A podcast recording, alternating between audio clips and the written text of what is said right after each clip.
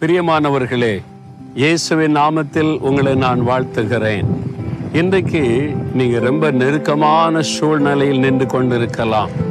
முன்னாலே போக முடியல பின்னாலே போக முடியல முன்னால தடை பின்னால போராட்டம் இந்த பக்கம் பிரச்சனை அந்த பக்கம் பிரச்சனை அப்படின்னு கலங்கி நிற்கிறீங்களா இந்த மாதிரி ஒரு இக்கட்டான சூழ்நிலையில தேவனால் தெரிந்து கொள்ளப்பட்ட இஸ்ரேல் மக்கள் வந்தபோது தேவன் அவளுக்கு ஒரு வாக்கத்தை தந்திருக்கிறார் யாத்திராகமும் பதினான்காம் அதிகாரம் பதினான்காம் வசனத்தில் ஆண்டவர் சொல்லுகிறார் நீங்கள் சும்மா இருப்பீர்கள் கத்தர் உங்களுக்கு ஆகித்தம் பண்ணுவார்.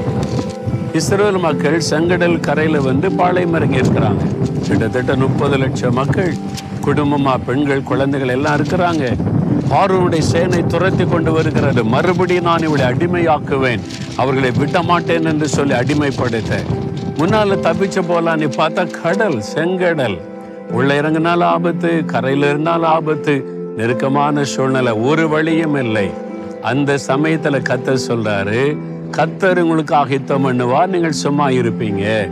இன்றைக்கு நீங்க சொல்றீங்களா ஒரு வழியுமே இல்லையே. எல்லா பக்கமும் நெருக்கப்பட்டிருக்கிறோம் எல்லா பக்கம் வாசல் அடைக்கப்பட்டிருக்குது. ஒண்ணுமே தெரியல நீ கலகு நிற்கிறீங்களா கத்தர் உங்களுக்கு தான் சொல்லுகிறார். என் மகனே என் மகளே கத்தர் உனக்காக யுத்தம் பண்ணுவா நீங்கள் சும்மா இருப்பீர்கள். ஆண்டவர் எப்படி யுத்தம் பண்ணினார். கடலை ரெண்டாக பிளந்தார். இயற்கைக்கு மேற்பட்ட ஒரு காரியத்தை செய்து வழி நடத்துகிறார். பார்வனுடைய சேனை தொடர்ந்து வந்தபோது அதே கடலிலே அவர் அழித்து போட்டார்.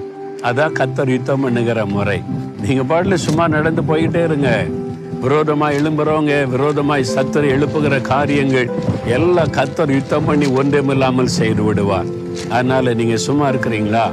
சும்மா போய் க குழப்பம் அடைஞ்சு பயப்பட்டு கலங்கி எதுவும் பண்ணாருங்க விசுவாசத்தோடு சொல்லுங்கள் கரம் உயர்த்தி. ஆண்டவரை நான் சும்மா இருப்பேன். நீங்கள் எனக்காக யுத்தம் பண்ணுவீங்க.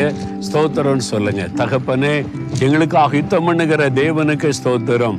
எங்களுக்காக யுத்தம் பண்ணி ஜெயம் கொடுக்கிற தேவனுக்கு ஸ்தோத்திரம். இதோ என்னுடைய காரியத்திலும் நான் சும்மா இருப்பேன். நீங்க யுத்தம் பண்ணி எனக்கு ஜெயம் கொடுக்கறீங்க. நான் வெற்றியை காணப்போகிறேன். இயேசுவின் நாமத்தில். ஆமேன் ஆமேன்.